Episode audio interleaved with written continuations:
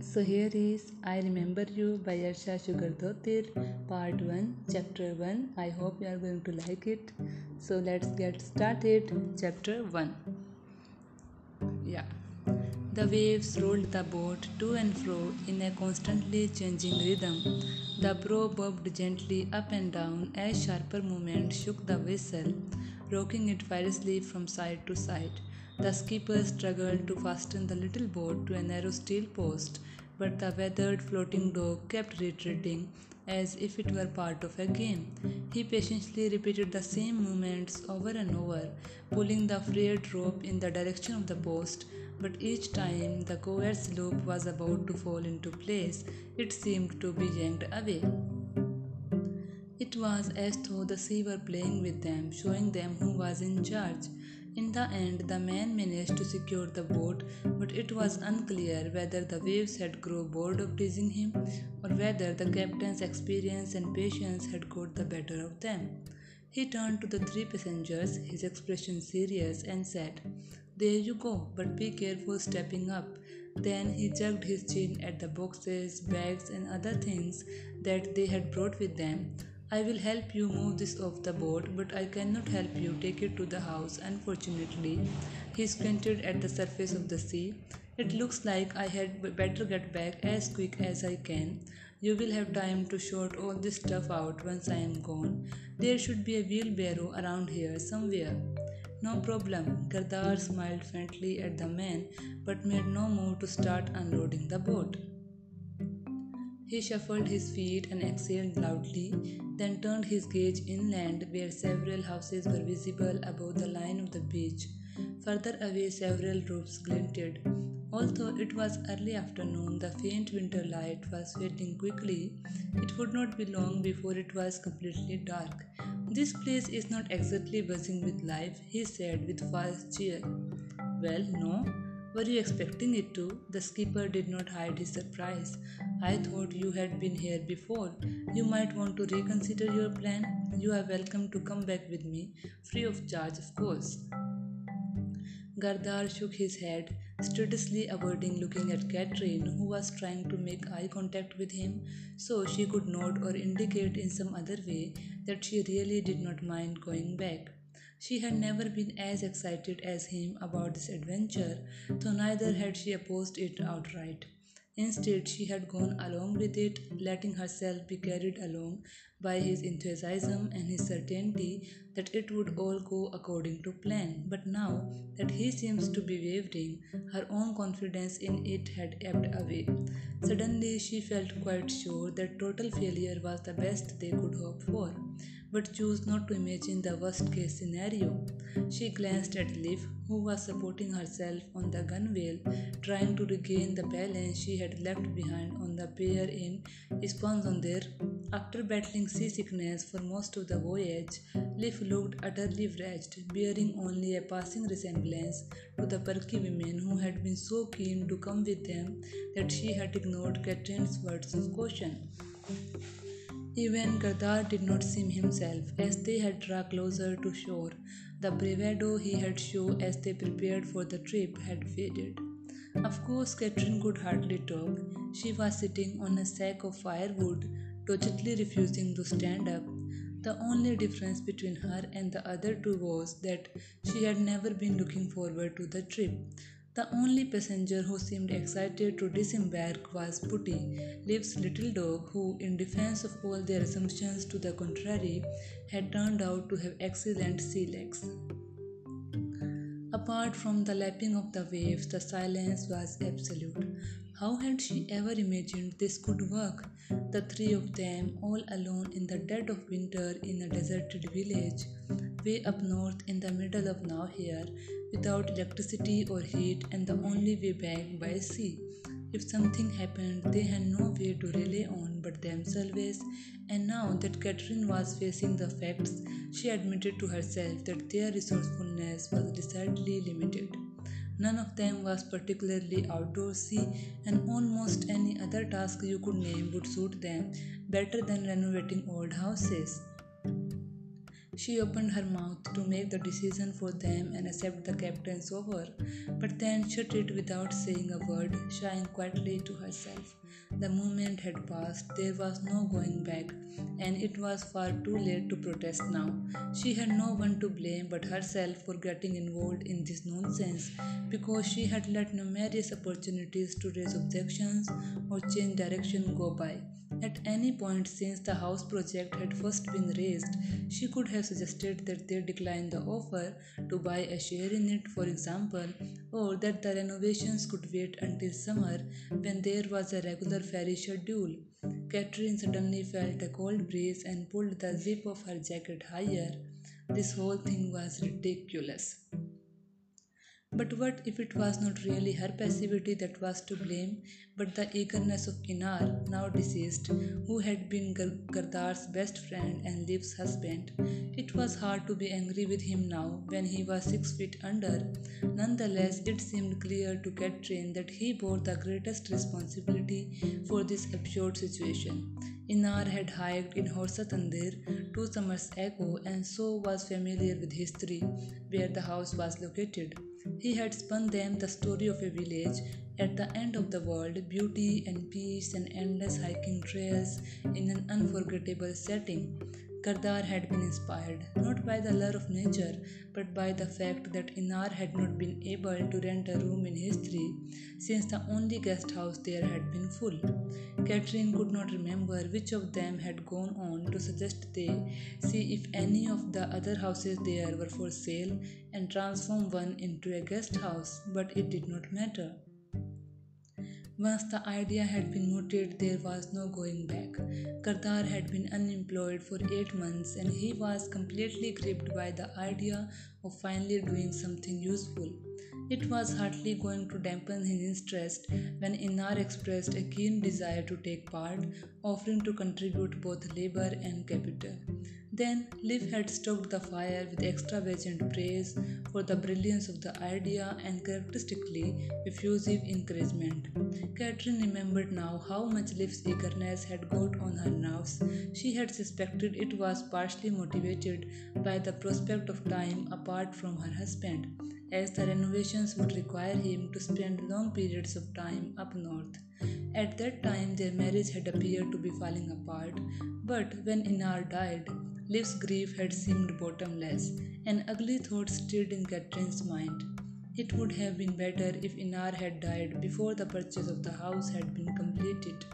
But unfortunately, that was not how it had happened. Now they were stuck with the property, and only one man excited about the renovation project, where there had been two. The fact that Liv was so keen to take on her husband's role and press on with the repairs probably had something to do with the grieving process. She had neither skill nor interest in that kind of work.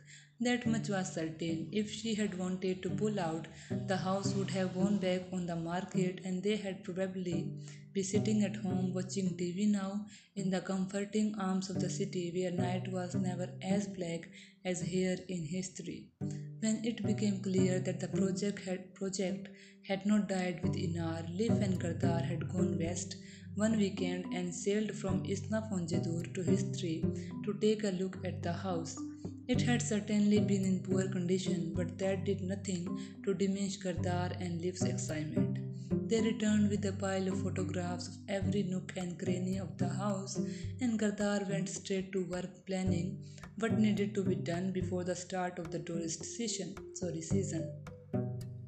From the photos, Catherine would have said that the house was held together by its paint, despite Gardar's insistence that the previous owner had carried out all the major repairs needed. For her part, Liv added florid descriptions of Hesteyri's incredible natural beauty.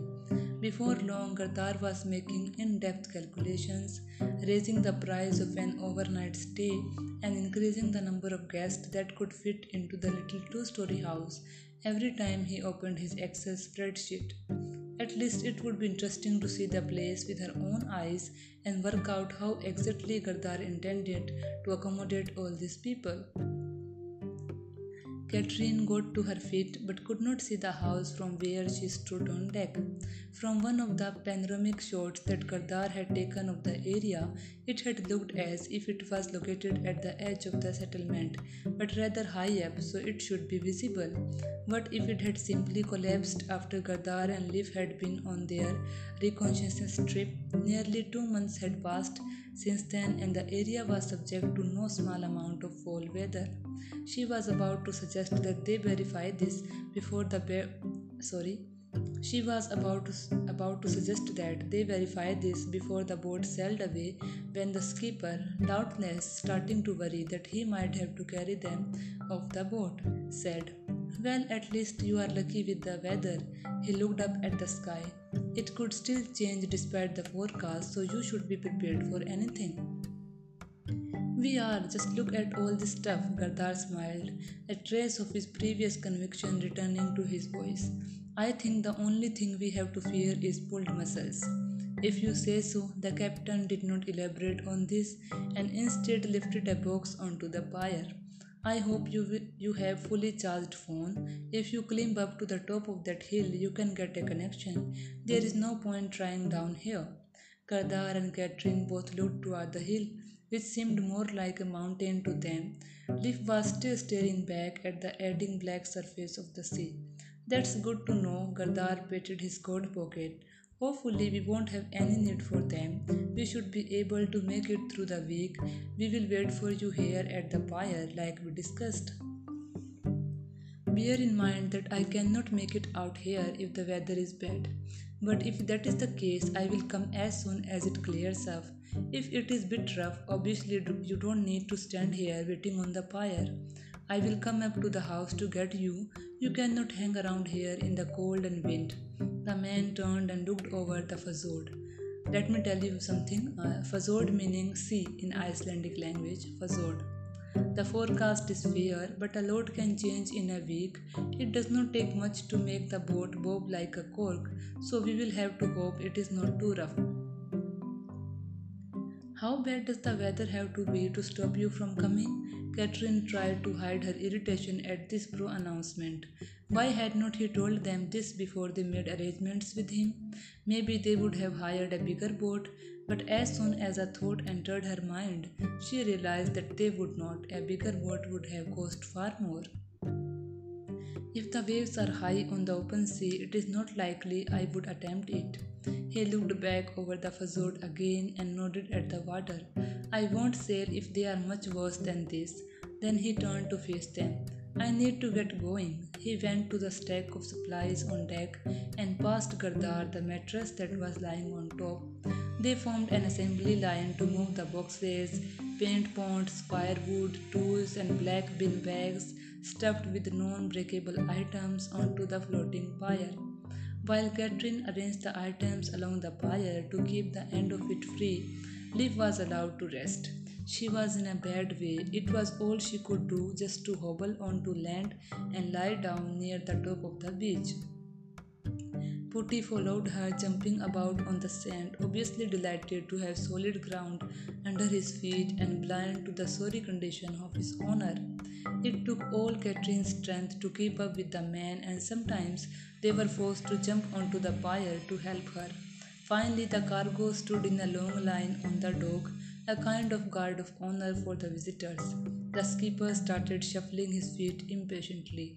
He seemed more eager than them to part company.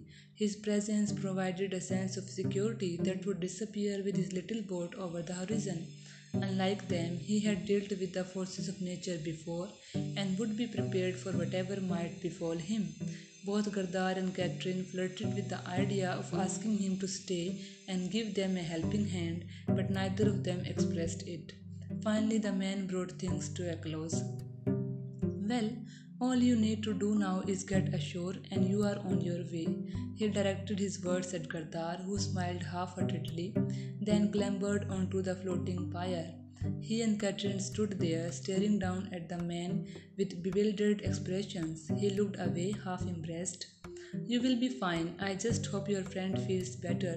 He nodded towards Liv, who was now sitting up. Her white jacket stood out sharply, a reflection of how poorly the new visitors fitted into these surroundings. See, the poor love seems to be feeling better already. His words failed to cheer them up, if that had been his intention, and Catherine wondered how they looked to him. A couple from Reykjavik, a teacher and a graduate in business administration, both barely over 30 and neither of them cut out for any great physical exertion, not to mention the third wheel who could barely lift her head. I'm sure everything will be all right, the captain repeated gruffly, but without much conviction. But you should not wait too long to get your gear up to the house. It will be dark soon. A heavier tangled lock of hair blew across Catherine's eyes. In all the rush not to forget anything on the list of necessary building materials and supply, she had forgotten to bring hair bands. Liv claimed she had only brought on one with her and had had to use it during the sea crossing to keep her hair out of her face as she vomited. Catherine tried to push the hair back with her fingers, but the wind immediately ruffled it again. Gardar's hair was not faring much better, though it was a lot shorter than hers. Their hiking shoes looked like they had been bought specifically for this trip, and although their windproof trousers and jackets were not brand new, they might just as well have been. They had been given them as wedding presents by Gardar's sibling, but this was the first time they had had a chance to use them. Liv had bought her white sky suit for a skiing trip to Italy, and it was about as appropriate to their current environment as a bathrobe. It was also clear from their pale skin that they were not big on outdoor pursuits. At least they were all in good shape from spending hours at the gym, although Catherine suspected that whatever strength they had managed to build up was unlikely to be sufficient for the work they had been doing here.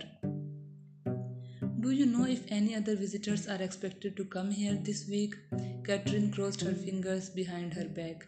If so, there would still be hope that they could get a ride home earlier if everything went badly for them. The skipper shook his head. You don't know much about this place, right? Do you? They had not been able to talk much on the way due to the noise of the engine. No, not really. No one comes here except during the summer, since there is no real reason to be here in the dead of winter. People stay in one of the houses over the new year, and one or two house owners pop over sometimes to make sure that everything is in order, but otherwise it is empty here during the winter months. The man stopped and looked over what was visible of the settlement. Which house was it you bought? The one furthest back. I think it must have been the priest residence. Gardar's voice betrayed a hint of pride. You actually cannot see it from here in the dark, but otherwise it is quite prominent. What? Are you sure? The skipper looked surprised. No priest lived in this village. When there was still a church here, it was served from Adalvik. I think you must have been given the wrong information. Gardar hesitated, and various thoughts crossed Catherine's mind, among them the hopeful notion that this was all a misunderstanding. There was no house, and they could turn right around and go home. No, I have had a look at it, and it clearly used to be a priest house. At least there is a rather nice cross carved onto the front door. The skipper seemed to have trouble believing Gardar. Who else owns the house with you? His brow had furrowed slightly. It was as if he suspected them of having come into possession of the house by some criminal means. No one, replied Gardar, frowning. We bought the house from the estate of someone who died before he could renovate it. The captain tugged on the rope and then jumped up to join them on the pier. I think I had better find out what's going on here. I know all the houses in the village, and generally, each of them has several owners, usually siblings or descendants of the previous inhabitants. I don't know of any house that could have belonged to one individual. He wiped his palms on his trousers. I cannot leave you here unless I can be certain that you have got some shelter and that you have not been fed a load of nonsense. He set off down the pier. Point me to the house when we get to the top of the beach. We will be far enough there from the boat for its light not to blind our view. He strode off and they followed, forced to take larger steps than they were used to in order to keep up with the man who walked with a fast, loping gait that belied his short stature. Then he stopped as suddenly as he had started, and they barely avoided knocking into him. They had come to where Liv was sitting miserably. It looked to Catherine as if the color was returning to her cheeks. I think I have stopped vomiting. She tried to smile at them, smile at them without much success. I am frozen. When can we get inside, please? Soon. Gardar was usually curt, but then obviously regretted it, since he added in a much gentler tone, Just try to bear up, Liv. He pushed Putty aside as the dog greeted their arrival by fawning over him. Irritated, he brushed sand off his trouser leg. The skipper turned to Gardar. Where did you say the house was? Can you see it from here? Catherine, posi- sorry, Catherine positions herself next to the man and watched as anxiously as the old captain. Although Gardar's description of the village was vivid in her mind's eye, it was difficult to reconcile it with what she saw now. The little cluster of ten houses and their accompanying storage sheds was more spread out than she had expected and it struck her how much distance there was between them. She would have thought that in such an isolated community, people would have wanted to live closer together, to draw strength from each other, each sorry, to draw strength from each other in times of trouble or hardship. But what did she know? She actually had no idea how old the village was. Maybe the people there needed large gardens for keeping livestock or to plant vegetables there hmm. could hardly be a shop there. Gardar finally spotted what he was looking for and pointed. There, furthest out, on the other side of the stream. Of course, you can only see the roof on the other side of the hill with the spruce trees which block the view a bit. He dropped his hand. You don't think a priest lived there? The old man clicked his tongue and stared up at the innocuous looking roof where it rose over the yellowed vegetation on the slope. I had forgotten that place, but no, it is not the priest house. The cross on the door does not have anything to do with a priest. The person who lived there was a follower of the Heavenly Father and his son, and thought it was a fitting tribute. He pondered for a moment and appeared to be about to say something, but stopped. For years, the house has gone by the name of Final Sight. It is visible from the sea. The man looked as if he wanted to add something, but again did not say anything. Final sight, okay. Gardar tried to look nonchalant, but Catherine could see through him. One of the things he had found most attractive about the house was that it had once been inhabited by one of the most important figures in the village. I guess it would have been a lot to ask to have a rectory in a place this size Gardar looked over the houses, most of which were fully visible from where they were standing, unlike the partially hidden one they now owned. But were not there more houses here at one time? Some of them must have been torn down over the years. Yes, yes, quite right. The old man still had not turned back to face them and appeared distracted. There were more houses here. Of course, there were never many people living here, but some took their houses with them when they left. Only the foundations remain. Have you ever been in there, in our house? Catherine had the feeling that something odd was going on, but that the man could not express it for some reason. Is the roof about to collapse or something like that? She lacked the imagination to come up with anything else. Will it be safe for us in there? I have not been in there, but the roof is probably all right. The previous owners were quite enthusiastic at first about patching the place up. Everyone starts off well. Starts off? Gardar winked at Catherine conspirately and grinned. So it is high time someone got down to business and completed the repairs. The man ignored Gardar's attempt to lighten the mood. Instead, he turned away from the little cluster of houses that could hardly be called a village and prepared to head back down to the pier. I'm going to get something from the boat. Catherine and Gardar hesitated, taken aback, not knowing whether they should wait there for him or follow. Finally, they decided on the latter. Where are you going? You are not leaving me here alone. Liv scrambled to her feet. Catherine turned back toward her. We will be right back. You have been sitting there for over half an hour, so a few minutes more won't make a difference. Just rest. Before Liv had a chance to object, Catherine hurried to catch up with Gardar and the skipper. The skipper disappeared into the boat, then reappeared a moment later with an open plastic box containing various items she could not make out. From it, he pulled out a key ring holding an ordinary house key and another that was much more old fashioned and grand looking. Just to be sure, take these keys to the guest house in the doctor's residence. He pointed at one of the most respectable looking houses, clearly visible from the pier. I will let the owners know I have loaned them to you. The woman who looks after it is my wife's sister. She will probably be glad to know that you have somewhere else to go if anything should come up. You don't need to worry about staying there, okay?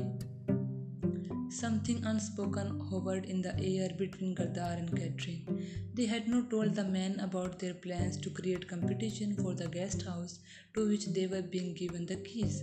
Neither said anything. Catherine held out her hand and took the key ring. Thank you.